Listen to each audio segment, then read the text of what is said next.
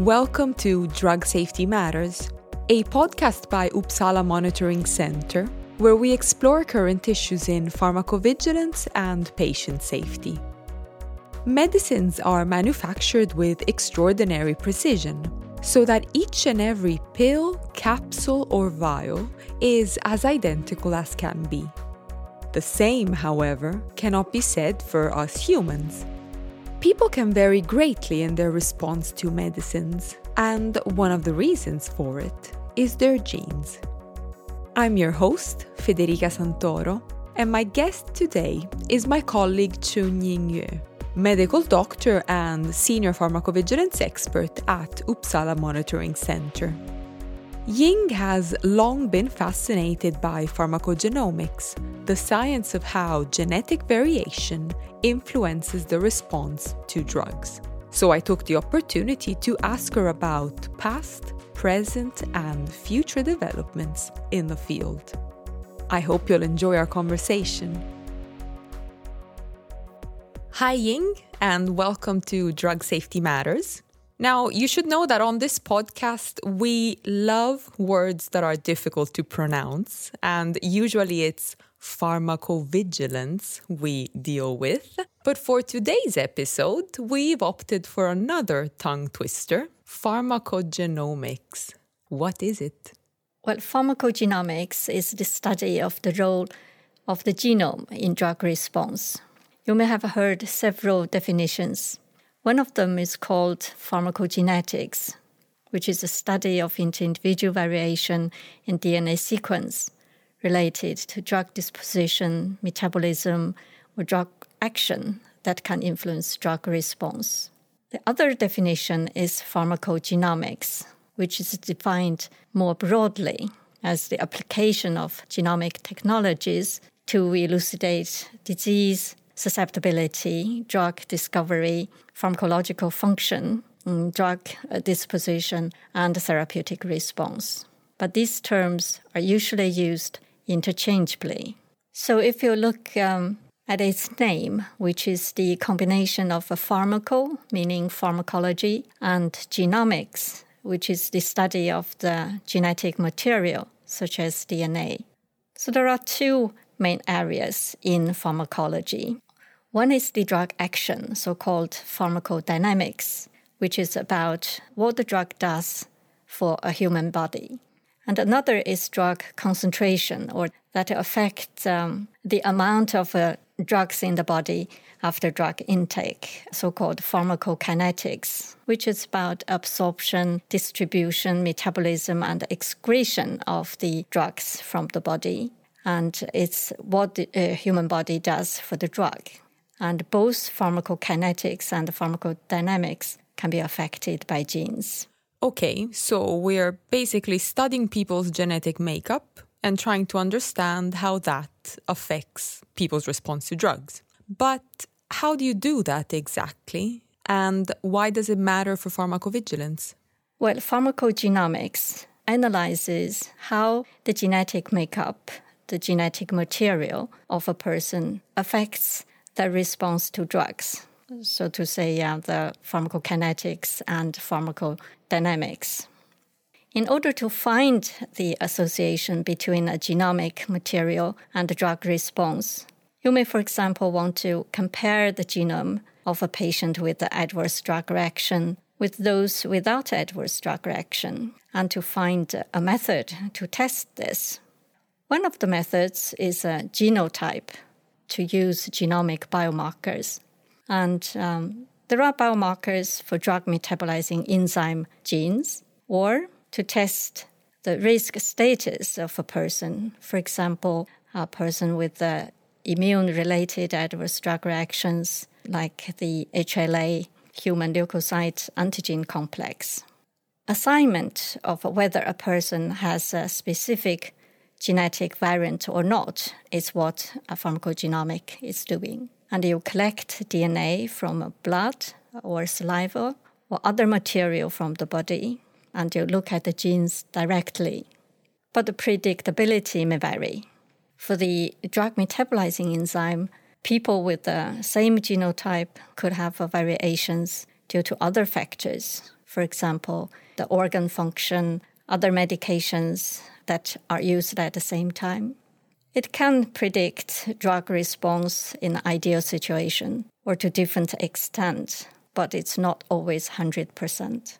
For the phenotype, that is the appearance of observable nature of an individual. For example, enzyme activity, drug levels after drug intake. And it's uh, one method for phenotyping is the measure of uh, drug and its metabolite and uh, calculate the ratio the higher the metabolic ratio is, the lower the enzyme activity will be. So, for drug metabolizing enzyme, the genotyping or phenotyping testing, we divide people into different groups according to, for example, the capacity to uh, break down the medicine. You may have um, normal metabolism called extensive metabolizers.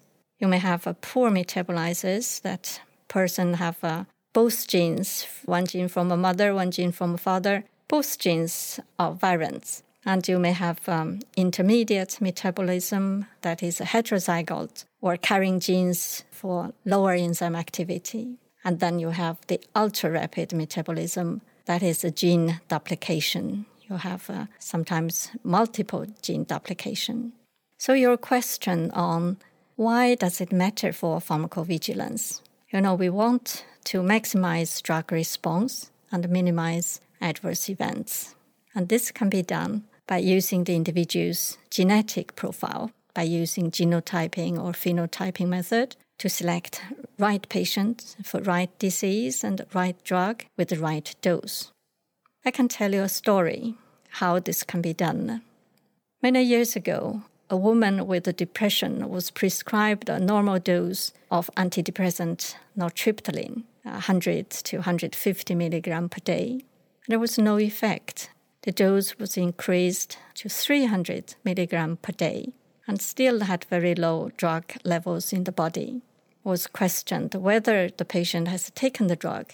The patient was found then to be an ultra rapid metabolizer and had to be treated with 500 milligram daily nortriptyline, which is three to five times the recommended dose to attain therapeutic blood levels. So, pharmacovigilance is about drug safety, it's about adverse drug effect related to the collection, detection, assessment, monitoring, and prevention of adverse drug reactions. And this include lack of efficacy as well for severe diseases. But where did it all begin? I'd like to take a little walk down memory lane with you and talk a little bit about the origins of the science. So, this idea that one could predict people's response to drugs by looking at their genes, when did that develop and how? Well, you find variability and outliers. When you give the same dose of a drug to different people, the response will be different, either due to variability at the target of the drug, example the receptors, or due to variability in the amount of active substance in the body. This is one thing. Another thing is that people will have adverse drug reactions off the target, not related to the drug effect, but maybe related to immune system. And the concept that genetic factors can be responsible for different drug response in some patients evolved in 1950s. At that time, it was demonstrated that inherited deficiency of the enzyme called glucose 6 phosphate dehydrogenase, G6PD, was responsible for the severe adverse reaction hemolysis, which is red blood cell breakdown leading to anemia, red blood cell level uh, in some patients after taking the anti-malaria drug primaquine. Primaquine is an effective drug, but due to the very serious adverse reaction, the drug is not recommended for use in people with a deficiency with this enzyme G6PD. And also in 1970s, another important enzyme was discovered to be polymorphic with genetic variants which is a debrisoquine dehydrogenase, the enzyme that breaks down the drug molecule debrisoquine. Do you want me to tell you a story? Do that.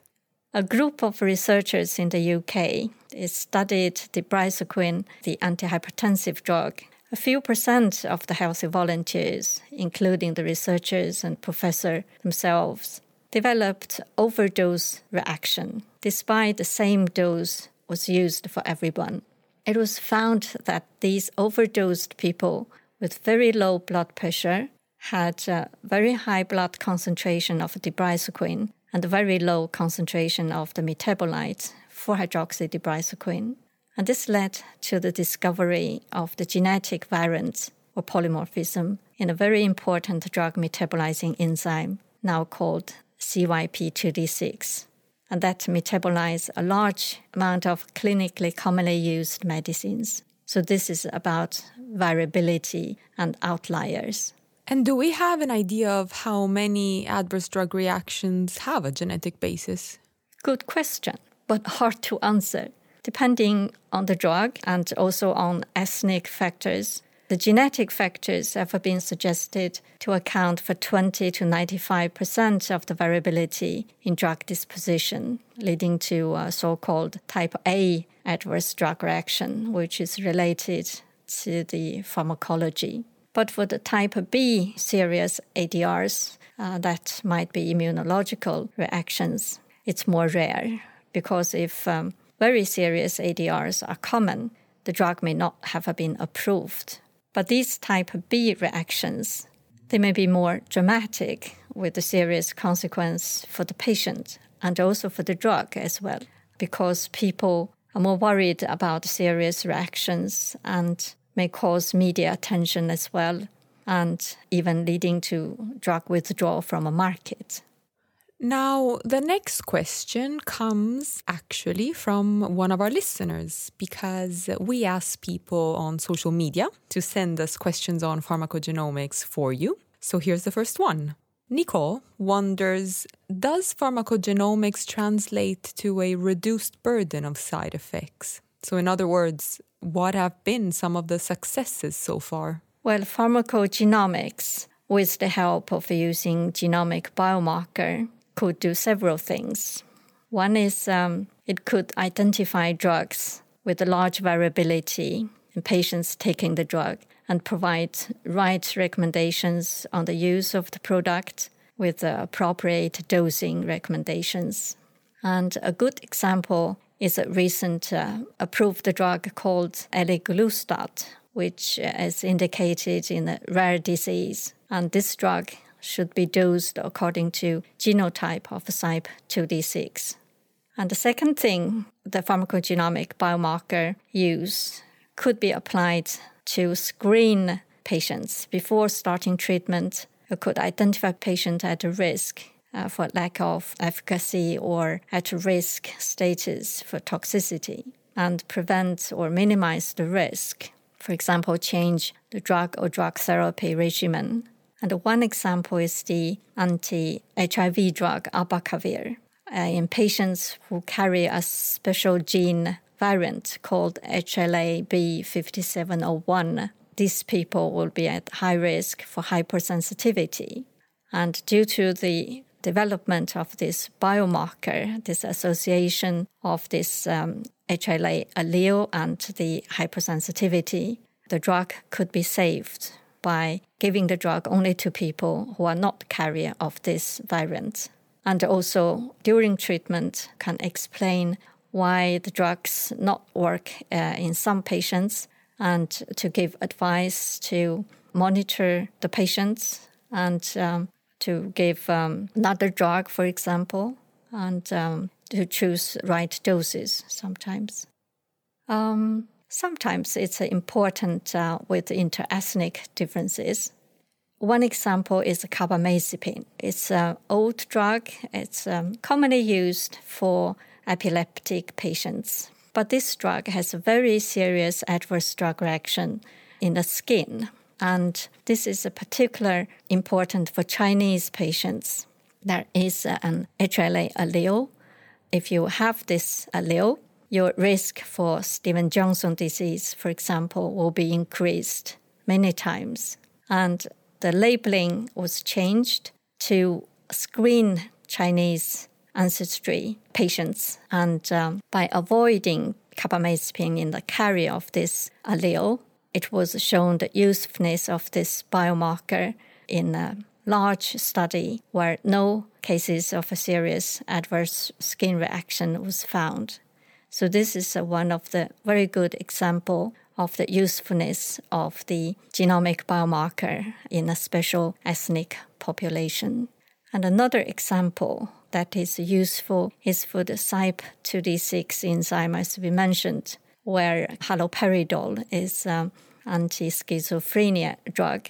Also in Chinese population, it was found that the Chinese had about 50% higher plasma concentration than the US non-Asian patients. So when prescribing haloperidol to patients of Asia ancestry, physicians should consider that higher than expected plasma haloperidol concentration and an increased sensitivity to haloperidol may occur.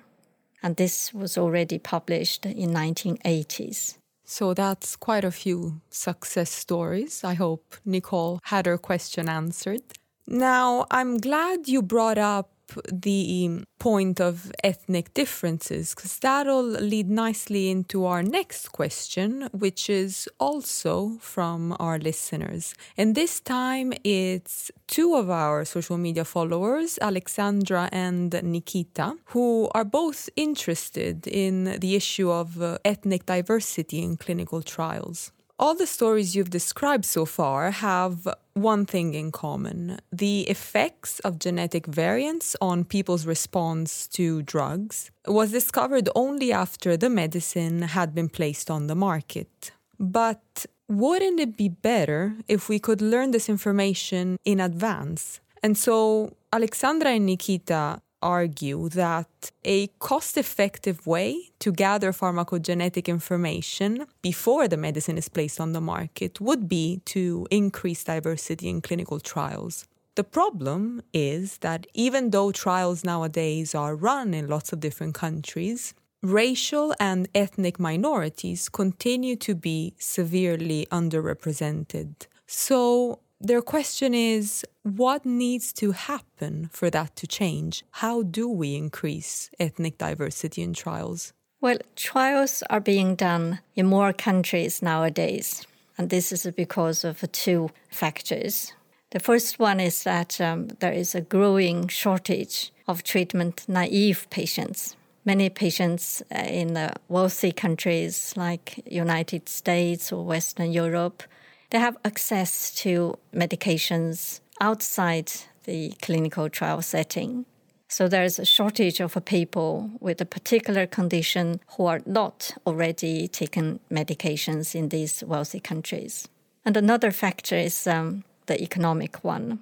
The lower cost of uh, hosting clinical trials in Eastern Europe and Asia. But we know that uh, it's not always practical to conduct drug trials in every patient population in the world. So I think one approach is to choose a particular place and increase the participants in that place. For example, Chinese in China. And the number seems uh, increasing already. Another approach is to conduct sort of uh, bridging studies, ethno bridging studies, here, a drug that has been assessed in a major clinical trial in Western countries is then tested on a small number of people from a population of interest to see side effects, appropriate dosing, and so on for that population. And Japan using this approach a lot. Uh, the medication that was tested safe and effective uh, from a global trials that are subsequently tested in Japanese patients. Here's one more listener question.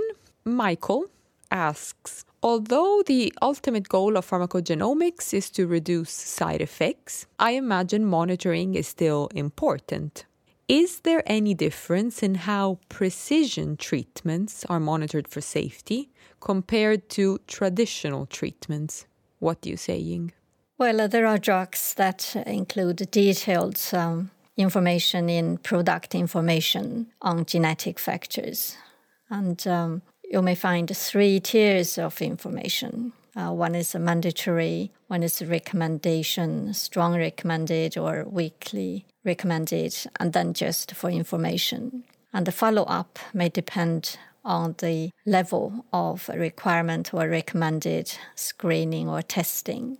For mandatory testing, you may need a lot of uh, evidence and uh, to really see the biomarker is effective and leading to positive results.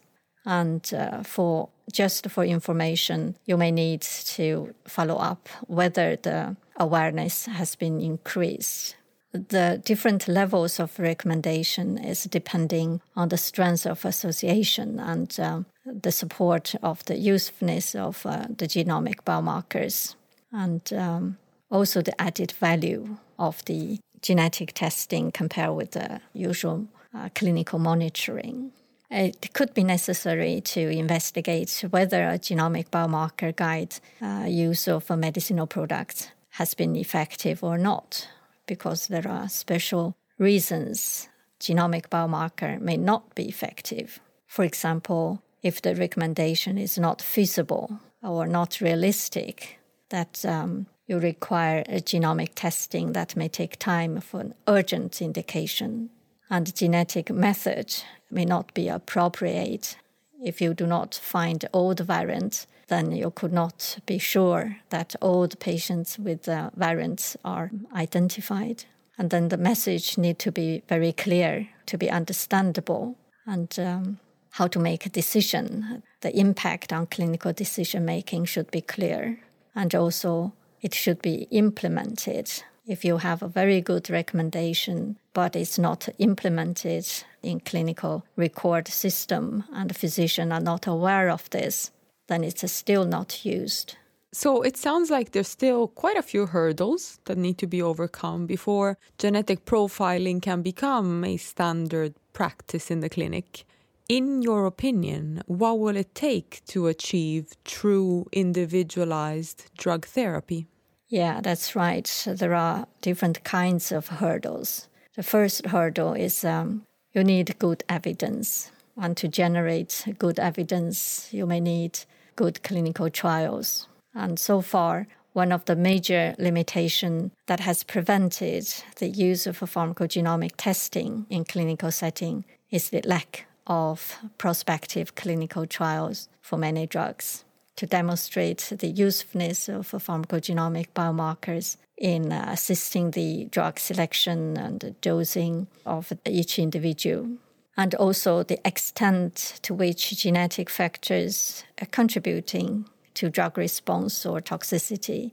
That will not only depend on the gene effect itself, but there are other non genetic factors, such as drug drug interaction and another limitation is the insufficient predictability of the pharmacogenomic biomarker test for recommending genotyping guided dosing. One example is for warfarin. The genetic variants for VKOR and for CYP2C9 have been shown to be associated with the warfarin dosing requirement. However, the randomized clinical trial have not shown clearly the advantage of uh, genetic screening compared with the routine monitoring. So you may need to show the added value here.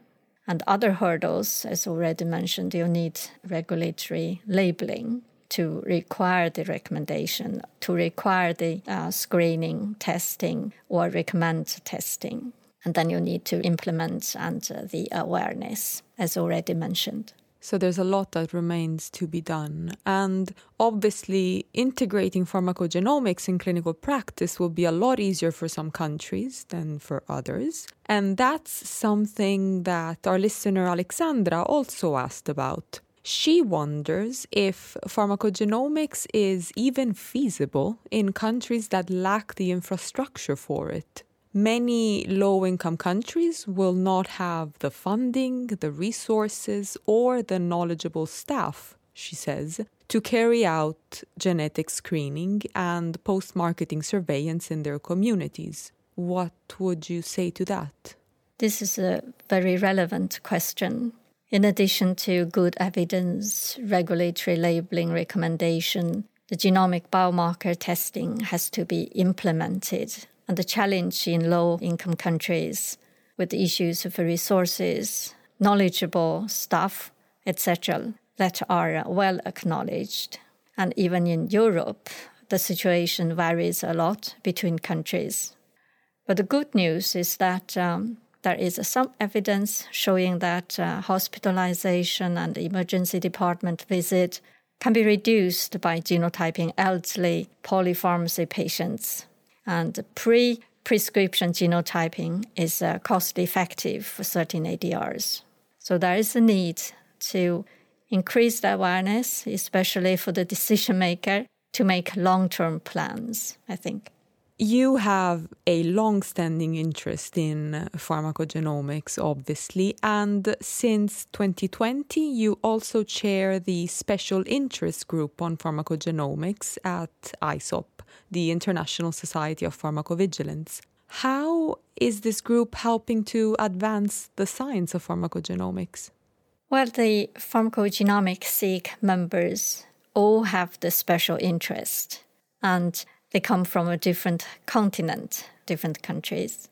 The ISOP created this platform to provide an opportunity for ISOP members interested in pharmacogenomics to share and provide information on relative issues and development, and also support pharmacovigilance relevant to medicinal products with Pharmacogenomic Association. So through meetings, training activities, etc.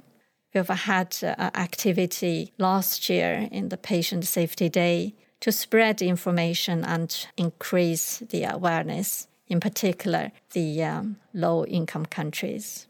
And finally, what lies ahead? What developments would you like to see in the future of pharmacogenomics? I would like to see more education, increase awareness, and information on individuals' genetic status, the genotyping results. I would also like to see more research and better design in clinical trials and better labeling with more specific indications and usage guided by pharmacogenomic uh, in subpopulations. And lastly, better implementations of the recommendation for genomic biomarker testing. Thank you so much for taking the time to talk to me, Ying, and also for answering our listeners' questions. I'm sure they'll be delighted to hear your answers. I wish you all the best in your work. Thanks again. Thank you. That's all for now, but we'll be back soon with more conversations on medicine safety. If you'd like to know more about pharmacogenomics or ISOP's special interest group, check out the episode show notes for useful links. If you like our podcast, subscribe to it in your favorite player so you won't miss an episode. And spread the word on social media so other listeners can find us. Apart from these in depth conversations with experts, we host a series called Uppsala Reports Long Reads a selection of audio stories from UMC's Pharmacovigilance magazine, so do check that out too.